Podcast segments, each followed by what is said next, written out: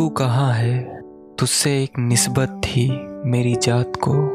कब से पलकों पर उठाए, फिर रहा हूँ रात को। हाय, मैं हूँ दर्श और आप सुन रहे हैं निस्बत। कुछ ख्यालों का एक ख्याली सफ़र।